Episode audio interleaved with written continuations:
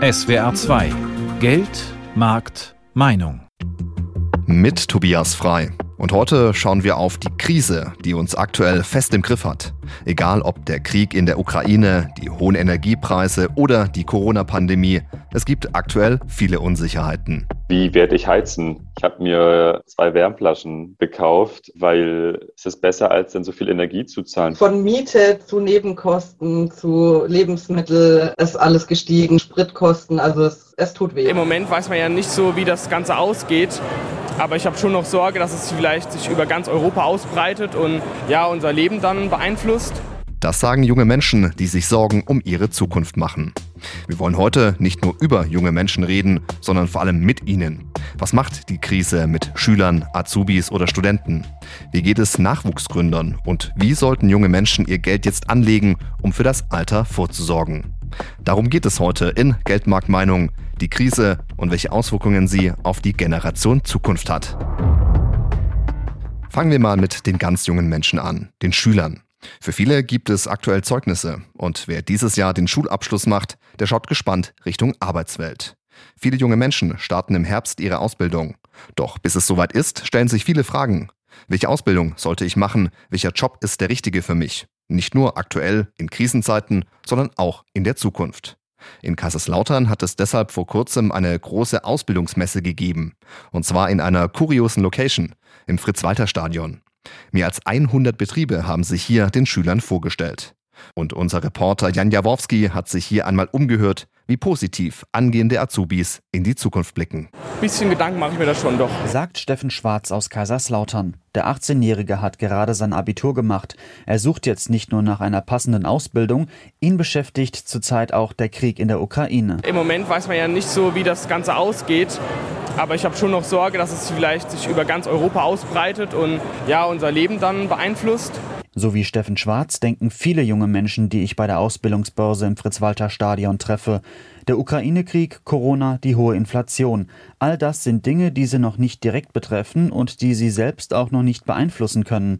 Deshalb hat zum Beispiel Steffen Schwarz wegen seiner beruflichen Zukunft keine Bedenken, auch weil er weiß, in welche Richtung es gehen soll. Also viele Bekannte, die auch äh, handwerkliche Unternehmen haben, die sagen, also die würden jeden nehmen, der zu ihnen kommt.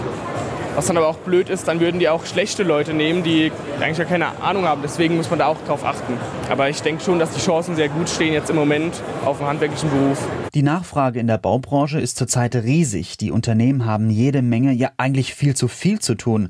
Das hält Steffen Schwarz aber nicht davon ab, in diese Branche zu gehen. Ich meine, es macht mir Spaß so, je nachdem, was ich jetzt hier finde. Und je mehr Arbeit dann da ist, desto schöner wird es, glaube ich, auch sich den Fachkräftemangel zum Vorteil machen und bei den vielen freien Ausbildungsstellen zuschlagen. Das hoffen viele junge Menschen, die ich auf der Ausbildungsmesse treffe. Ganz anders denken darüber die Unternehmen, so wie Sebastian Mangold. Er ist Ausbilder beim Autobauer Opel in Kaiserslautern. Ja, wir merken es halt, ähm, Facharbeiter zu finden, natürlich, klar, haben auch Probleme, Auszubildende zu finden. Viele wollen 10. Klasse, Abitur, gehen studieren. Mehr als 30 Azubis stellt Opel in Kaiserslautern im Jahr ein. Noch vier bis fünf Stellen seien für dieses Jahr offen.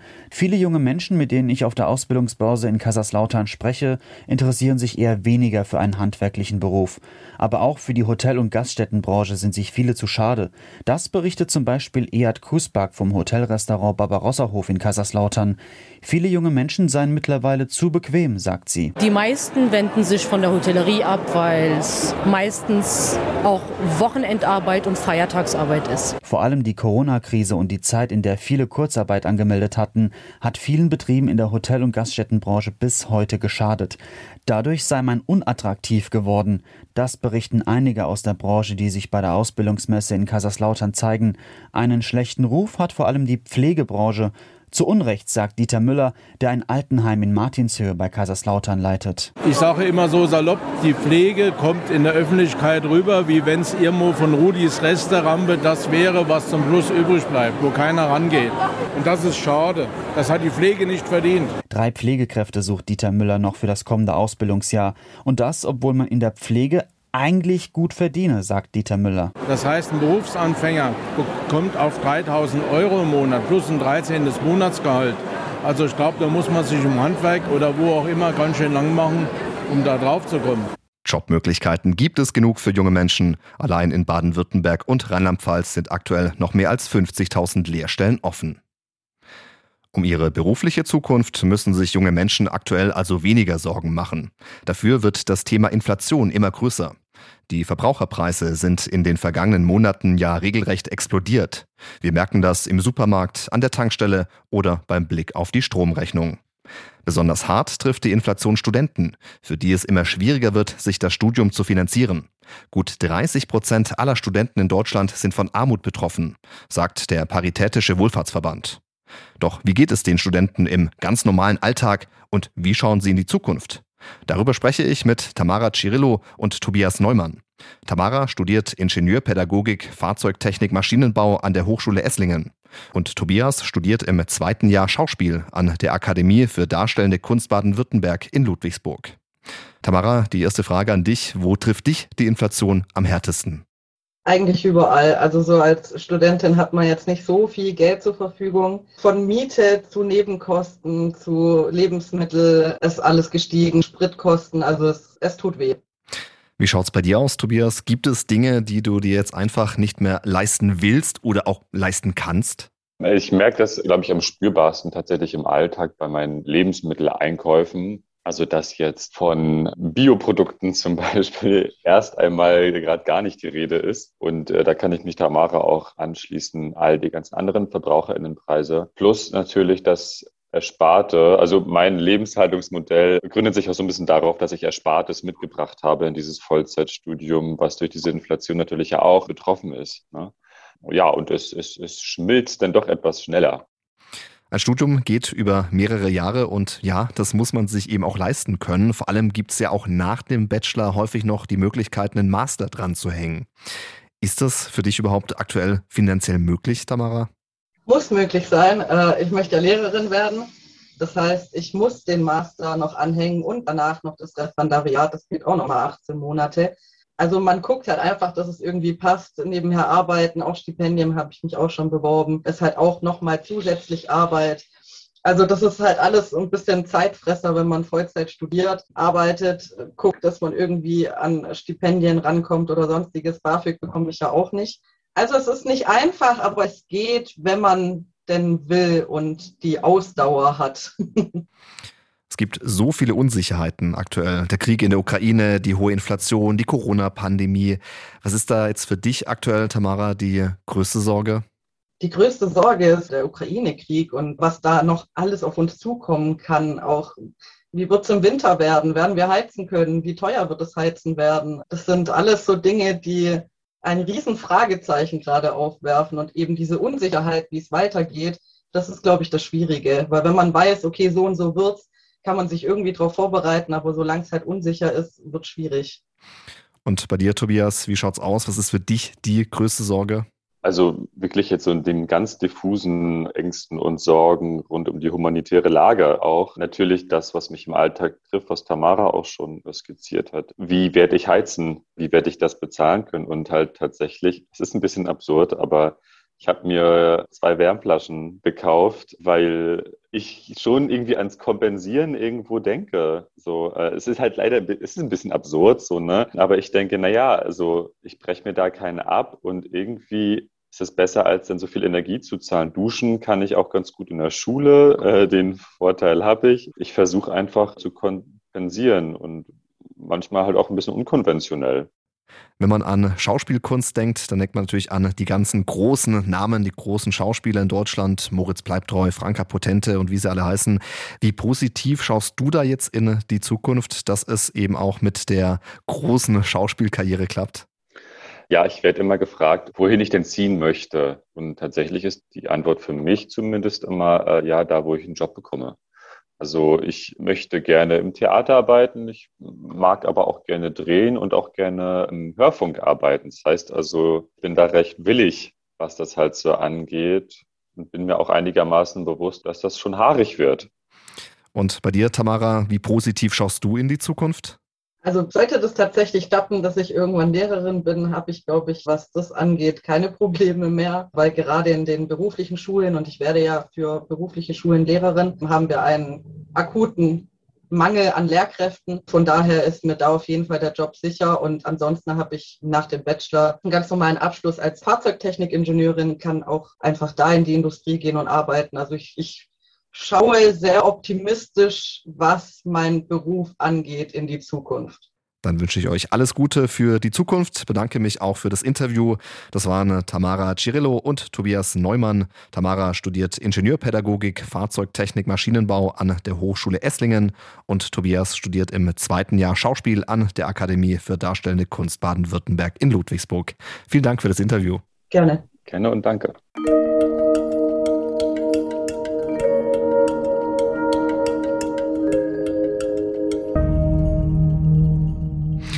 Sag's ganz offen und ehrlich, es ist aktuell keine einfache Situation.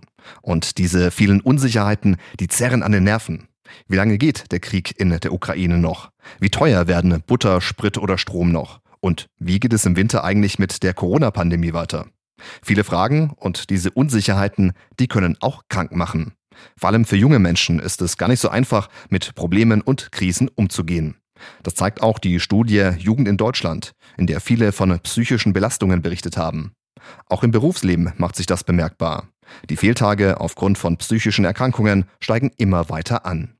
Viele Unternehmen haben das Problem erkannt und kümmern sich deshalb seit einiger Zeit deutlich mehr um die mentale Gesundheit ihrer Mitarbeiter. Wie genau? Christoph Geismeier aus der SWR Wirtschaftsredaktion hat die Infos. Das Thema Mitarbeitergesundheit hat beim Segenbauer Stiel aus Weiblingen einen hohen Stellenwert. Im Gesundheitsmanagement arbeiten zehn Menschen, die sich um das Wohlergehen der Beschäftigten kümmern. Es sei wichtig, dass sich die Mitarbeiter wohlfühlen, sagt Stiel-Personalvorstand Michael Bruchaska. Denn dadurch steigt nicht nur die Produktivität, auch die Zahl der Fehltage sinkt. Die Mitarbeiter sind seltener krank. Wohlfühlen am Arbeitsplatz mit den Arbeitsaufgaben und den Kollegen ist sehr wichtig, um Mitarbeiter gesund und motiviert zu halten. Und das ist was, was wir bei Stiel wollen, ganz bewusst wollen und gezielt fördern. Der Sägenhersteller aus dem Rems-Murr-Kreis hat verschiedene Maßnahmen ergriffen, um Mitarbeiter vor Depressionen, Burnout oder anderen psychischen Erkrankungen zu schützen. Es gibt umfangreiche Beratungsangebote, Suchtprävention und auch Sportaktivitäten für die Mitarbeiter. Stiel hat dabei vor allem auch junge Menschen, die unter Prüfungsangst leiden, im Blick. Das Unternehmen bietet seinen Azubis ganz spezielle Hilfen an. Stiel-Personalvorstand Michael Bochaska. Da gibt es dann Experten, Spezialisten, die in Trainings oder Workshops mit den Auszubildenden zusammen über Prüfungssituationen sprechen, den Umgang mit Prüfungssituationen, den Befürchtungen, die man vor Prüfungssituationen hat und ihnen Rezepte an die Hand geben, angstlos, angstfrei in solchen Situationen zu sein. Auch bei SAP wird viel Wert auf Beratung gelegt, um Mitarbeiter bei psychischen Erkrankungen zu helfen. Der Softwarekonzern aus Waldorf versucht aber bereits im Vorfeld zu erkennen, ob es Mitarbeitern schlecht geht. In der Corona-Pandemie hat SAP zum Beispiel jeden Monat eine Umfrage durchgeführt und die Beschäftigten gefragt, wie sie sich fühlen. Ganz wichtig für die mentale Gesundheit von Mitarbeitern sei eine gute Unternehmenskultur, sagt Nathalie Lotzmann. Sie ist Leiterin des globalen Gesundheitsmanagements bei SAP. Die wichtigste Vorsorge ist, eine gute Kultur, ein gutes Miteinander zu haben, gute Beziehungen zu haben zwischen Führungskräften, Mitarbeitenden, genauso wie untereinander Kollegialität. Die Haltung, die in einer Organisation, in einem Unternehmen besteht, den Mitarbeitenden gegenüber. Neben Präventions- und Beratungsangeboten hat der Softwarekonzern vor zwei Jahren auch den sogenannten Mental Health Day eingeführt. Alle Mitarbeiter bekommen einen Urlaubstag geschenkt. Der Tag soll aber mehr sein als einfach nur ein freier Arbeitstag, sagt Nathalie Lotzmann von SAP. Man kann natürlich vordergründig sagen, na ja, warum ein Tag frei, was nützt es? Aber tatsächlich ist es so, dass es ein weit mehr ist als nur ein Symbol. Es wird flankiert durch eine Mental Health Kampagne, wo ganz viele Maßnahmen und Überlegungen und Hilfestellungen für Mitarbeitende publiziert sind, wo wir das einfach nochmal deutlich machen, was kannst du tun. Auch die DBK Versicherungsgruppe aus Koblenz versucht ihre Mitarbeiter mit Beratungsangeboten bei psychischen Problemen zu unterstützen. Das Unternehmen möchte den Beschäftigten vor allem die Scheu nehmen, über seelische Erkrankungen zu sprechen. Raus aus der Tabuzone und offen reden über Depressionen oder Burnout, das ist das Motto. Denn noch immer wird in der Gesellschaft sehr ungern über psychische Erkrankungen gesprochen und viele Mitarbeiter schämen sich, Hilfsangebote hin oder her. Es gibt immer mehr psychische Erkrankungen bei Arbeitnehmern und deshalb ist es aus meiner Sicht so wichtig, dass wir lernen, offen darüber zu reden. Denn psychische Erkrankungen können wirklich jeden treffen. Die Topmanagerin, den Handwerker, Ärzte, Pfleger oder auch den Radiomoderator. Wir haben jetzt bereits auf die Situation der Schüler, der Azubis und der Studenten geschaut. Gehen wir jetzt mal einen Schritt weiter und blicken auf junge Nachwuchsgründer. Startups hatten vor dem Krieg in der Ukraine und auch vor der Corona-Pandemie gute Chancen, einen Investor zu bekommen. Viele betrachteten junge Unternehmen als Geldanlage, in die sie investieren können. Doch mit dem Krieg und den vielen Unsicherheiten könnte sich die Situation geändert haben. Wie es der Start-up-Branche aktuell geht, das verrät uns unser Reporter Wolfgang Brauer. Kannst du kurz die Bestellung aufnehmen von den Mädels? Ein kleiner Laden direkt am Heidelberger Verkehrsknoten Bismarckplatz. Hier bietet das Start-up Complete Bowls, also Schüsselgerichte an. In der Kühltheke stehen die Zutaten. Quinoa, Süßkartoffel und Reis. Als nächstes kommen die verschiedenen Proteine, rote Beete Falafel, Veggie Chicken, dann haben wir äh, Rinderhackbällchen, dann haben wir Hühnchen und natürlich verschiedene Toppings, wie zum Beispiel Granatapfel, Mango, Tomaten. Erklärt Firmengründer Felix Eitler. 2018 kamen ihm und drei anderen Studierenden an der SRH-Hochschule in Heidelberg die Idee für das Start-up. In einem Studiengang, der speziell für junge Firmengründer gedacht ist. Damals sollten wir uns eine Geschäftsidee ausdenken. Mein Geschäftspartner ist Christian und ich und sind damals zum Sport gegangen. Danach hatten wir immer noch keine Idee, aber erstmal ganz schön großen Hunger. Sind dann aus dem Sportstudio rausgekommen und haben uns gedacht, sag mal, warum steht eigentlich keiner hier und verkauft uns gesundes Essen? So war die Geschäftsidee von Complete geboren. Zunächst besorgten sich die damals vier Gründer ein Foodtruck, eine mobile Verkaufsbude, die sie vor einem Fitnessstudio und bei Festen aufstellten. Alle hatten keine Ahnung von Gastronomie und mussten Lehrgeld zahlen, viel ausprobieren und Erfahrungen sammeln. Dann kam Corona. Das Geschäftsmodell des Start-ups geriet ins Wanken. Zwei der Firmengründer stiegen aus. Ganz einfach aus dem Grund, da wir von heute auf morgen, vor allem durch die Fitnessstudio-Schließung, unseren gesamten Kundenstrom verloren haben. Und dann hat sich das aber als echte Chance herausgestellt. Wir waren aufgrund der damaligen Soforthilfe, die jedem angeboten wurde, der schließen will oder muss, haben sehr, sehr viele Restaurants gesagt, gut, dann mache ich jetzt zu, weil lohnt sich sowieso nicht und ich stelle mich jetzt auch nicht selber hin, wenn keiner kommt. Wir haben aber genau das gemacht. Und haben ihren mobilen Verkaufsstand auf einen leeren Parkplatz gestellt und Bowls verkauft. Das war in der Pandemie ein Riesenerfolg für den heute 30-jährigen Felix Eitler. Glück im Unglück. Warum ich sage, dass uns Geld in Anführungszeichen hinterhergeschmissen wurde, ist auch auf diese Corona-Programme zurückzuführen, weil fast alle, die ich kenne, die sich auf diese Programme beworben haben, teilweise Summen von 200, 400 oder 600.000 Euro ausgezahlt bekommen haben, ohne ein eigenes Risiko dafür zu übernehmen. Aber die Zeiten haben sich inzwischen geändert, erklärt Alexander Roth. Er ist Dozent für Unternehmensgründung an der SRH-Hochschule in Heidelberg. Für Startups, die sich in der Frühphase befinden und Gelder einsammeln wollen, ist es meiner Meinung nach nicht schwieriger geworden. Startups, die allerdings schon etwas länger am Markt sind, haben es zurzeit etwas schwerer, Geld einzusammeln. Investoren stellen sich mehr denn je die Frage, ob ein Startup die schwierige wirtschaftliche Lage, welche vielleicht auch ein paar Jahre andauern kann, überlebt. Investoren schauen jetzt sehr viel genauer hin. Das Klima für Startups wird rauer. Trotzdem wird Dozent Alexander Roth nicht müde, bei jungen Menschen für die Idee des Firmengründens zu werben. Wir müssen quasi Leuchtturmprojekte von erfolgreichen Gründern schaffen, und da kommen auch automatisch mehr Gründer dazu.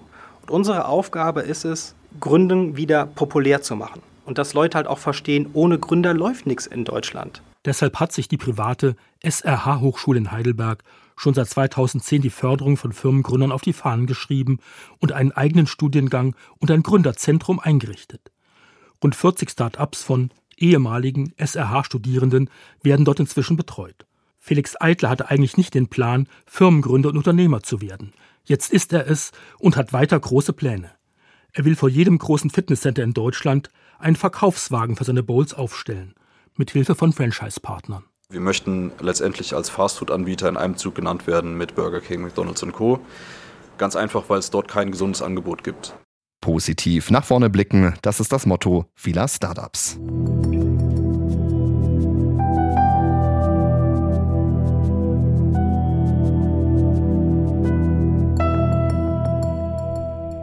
Zum Abschluss der Sendung wollen wir noch über das Thema Geld sprechen. Ja, normalerweise ist das ein eher unangenehmes Thema, doch für viele junge Menschen ist es extrem wichtig, schon in jungen Jahren die Weichen für die Altersvorsorge zu stellen. Was sehr positiv ist, mittlerweile beschäftigen sich immer mehr junge Menschen mit dem Thema Geldanlage. Aktien, ETFs, Kryptowährungen und Co liegen seit Jahren schon in der jungen Generation im Trend. Kein Wunder. In den vergangenen Jahren war die Stimmung an den Aktienmärkten ja auch meistens richtig gut. Doch die vielen Krisen aktuell wirken wie Stimmungskiller. Viele Aktien sind in den vergangenen Monaten kräftig eingebrochen. Was sollte man jetzt als junger Mensch also tun? Darüber spreche ich mit Saidi Sulilatu. Er ist einer der bekanntesten Finanzberater in Deutschland und Experte beim Geldratgeber Finanztipp. Hallo, Herr Sulilatu, ich grüße Sie. Hallo, grüße Sie. Herr Solilatu, was sind denn jetzt so die größten Fehler, die junge Anleger machen können? Ich glaube, der größte Fehler, den man jetzt im Moment machen kann, ist nicht langfristig zu denken. Ja? Also sich von der aktuellen Lage verunsichern zu lassen, sich zu denken, ah, das ist doch alles nichts mit den Aktien-ETFs und mit den Kryptowährungen und so weiter und dabei einfach auch einen langfristigen Plan außer Acht zu lassen. Und das ist ganz klar die Aussage, nur weil es jetzt mal muss man mal deutlich sagen, ein halbes Jahr nicht gut gelaufen ist am Aktienmarkt, sind natürlich langfristig breit gestreute Aktienanlagen, gerade über ETFs, gerade für junge Leute nach wie vor eine sehr, sehr gute Altersvorsorge, weil über lange Zeiträume, 15, 20 Jahre, ich dort Renditen erwarten kann, die auch langfristig deutlich oberhalb der Inflationsrate liegen. Viele junge Anleger kennen bei Aktien und auch bei Bitcoins in den vergangenen Jahren nur eine Richtung nach oben. Wie schwierig ist es da jetzt aus psychologischer Sicht mit der aktuellen Situation, mit den Verlusten umzugehen? Ich glaube, das kann für den einen oder anderen schon richtig schwierig sein, vor allem wenn man sich halt vorher nicht darauf eingestellt hat. Denn es ist ganz klar, wir haben heute eine Situation, wo die Zinsen immer noch weit unterhalb der Inflationsrate liegen und deshalb führt kein Weg daran vorbei, meine Altersvorsorge ja in Geldanlagen aufzubauen, die ein gewisses Risiko beinhalten und da gehören Aktien natürlich dazu und Risiko heißt hier vor allen Dingen auch mit entsprechenden Schwankungen leben zu können. Man muss ganz klar sagen, wir haben jetzt im letzten halben Jahr so Verluste irgendwo je nach Anlage am Aktienmarkt zwischen 10 und 20 Prozent gesehen. Und ich sage dazu immer, naja, das ist noch gar nichts. So ein Aktienmarkt kann auch mal um die Hälfte zurückgehen. Ne? Also das haben wir in der Vergangenheit auch gesehen, wenn man jetzt an große Finanzkrisen wirklich denkt. Da sind also Verluste vom Hochpunkt von 40, 50 Prozent drin gewesen. Und das ist nochmal ein ganz anderes Ausmaß. Und auch auf das muss ich mich einstellen, wiewohl man halt immer sieht, wenn man den gesamten Aktienmarkt, zum Beispiel bei einem ETF als Anlage, sich einkauft, dann hat er sich auch von so ganz schlimmen Einbrüchen immer wieder geholt und hat langfristig eben doch trotzdem Renditen von, ja, üblicherweise sieben, acht Prozent so im statistischen Mittel über lange Zeiträume, also wieder 15, 20 Jahre erzielt. Sprechen wir über Zinsen. Die Zinswende ist ja erst noch am Anfang. Die EZB hat den Leitzins auf 0,25 Prozent erhöht. Aber wann werden Sparer denn wirklich wieder richtige Zinsen auf ihr Erspartes bekommen? Wirklich Zinsen, das ist halt die Frage, wie ich das definiere. Wenn ich sage, ich setze eben auf Sparkonten mit Zinsen, um damit langfristig die Inflation zu schlagen, naja, da kann man noch wirklich lange drauf warten. Das wird noch viele, viele Jahre nicht der Fall sein und vielleicht wird es eine ganze Generation nicht erleben, muss man ganz klar sagen. Und deshalb eignen sich eben alles, was auf Zinsen basiert, nicht für eine langfristige Geldanlage, weil de facto verliere ich da Geld. Wir wissen alle, die Inflation liegt irgendwo oberhalb von sieben Prozent, damit mache ich definitiv halt Verlust. Aber es ist natürlich wichtig, einen gewissen Teil seines Ersparten, einen gewissen Teil seines Vermögens kurzfristig zu parken, um zum Beispiel die Nebenkostenabrechnung für die Heizung demnächst zahlen zu können oder auch als Rücklage fürs nächste Auto, das in den nächsten Jahren ansteht. Solches Geld gehört nicht in den Aktienmarkt, muss man ganz klar sagen. Und da hilft es dann schon, wenn ich wieder mal oberhalb von 1% Zinsen bekomme, auch wenn das, wie gesagt, trotzdem deutlich unterhalb der Inflation liegt und zum Beispiel mein nächstes Auto vielleicht ein Stück teurer wird, als ich das dachte. Und deshalb die Empfehlung des Experten, was sollten junge Menschen jetzt mit ihrem Geld machen? Ich glaube, dass für viele junge Menschen zunächst mal ganz früh die Frage ansteht, möchte ich mir später eine eigene Immobilie zulegen oder nicht? Das ist, glaube ich, die große Frage, die sehr viele umtreibt und die sollte man tatsächlich für sich selbst relativ früh entscheiden. Denn wenn ich das machen möchte, dann muss ich ziemlich viel auf diesen Plan hin ausrichten, denn bei den heutigen Immobilienpreisen brauche ich schon ein ordentliches Eigenkapital, das ich mir da zusammensparen muss und das geht wahrscheinlich nicht über den Aktienmarkt. Oder, und das ist eben immer auch eine gute Alternative zu sagen, nee, ich bleibe zur Miete, ich habe eine relativ günstige Miete gefunden und dann kann ich mir eben auch über Aktien als Alternative zur eigenen eigenen Immobilie eine sehr gute Altersvorsorge aufbauen. Alle anderen Methoden, wie zum Beispiel Riester oder betriebliche Altersvorsorge, das ist immer eine sehr individuelle Frage, ob die Angebote, die da sind, zu mir passen. Mit so einem ETF-Sparplan machen junge Leute in aller Regel nichts falsch. Sagt Saidi Sulilatu, Experte beim Geldratgeber Finanztipp. Vielen Dank für das Interview. Ja, vielen Dank für die Einladung. Ja, und das war der erste Teil unserer Reihe Die Krise mit den Auswirkungen auf die Generation Zukunft. Im zweiten Teil geht es um die Krise und die Auswirkungen auf Familien. Denn ganz klar, wer Kinder hat, der macht sich aktuell richtig viele Sorgen. Im dritten und letzten Teil schauen wir dann auf die Krise und welche Auswirkungen sie auf die Boomer-Generation hat. Also unbedingt anhören, die nächsten beiden Teile unserer Reihe Die Krise.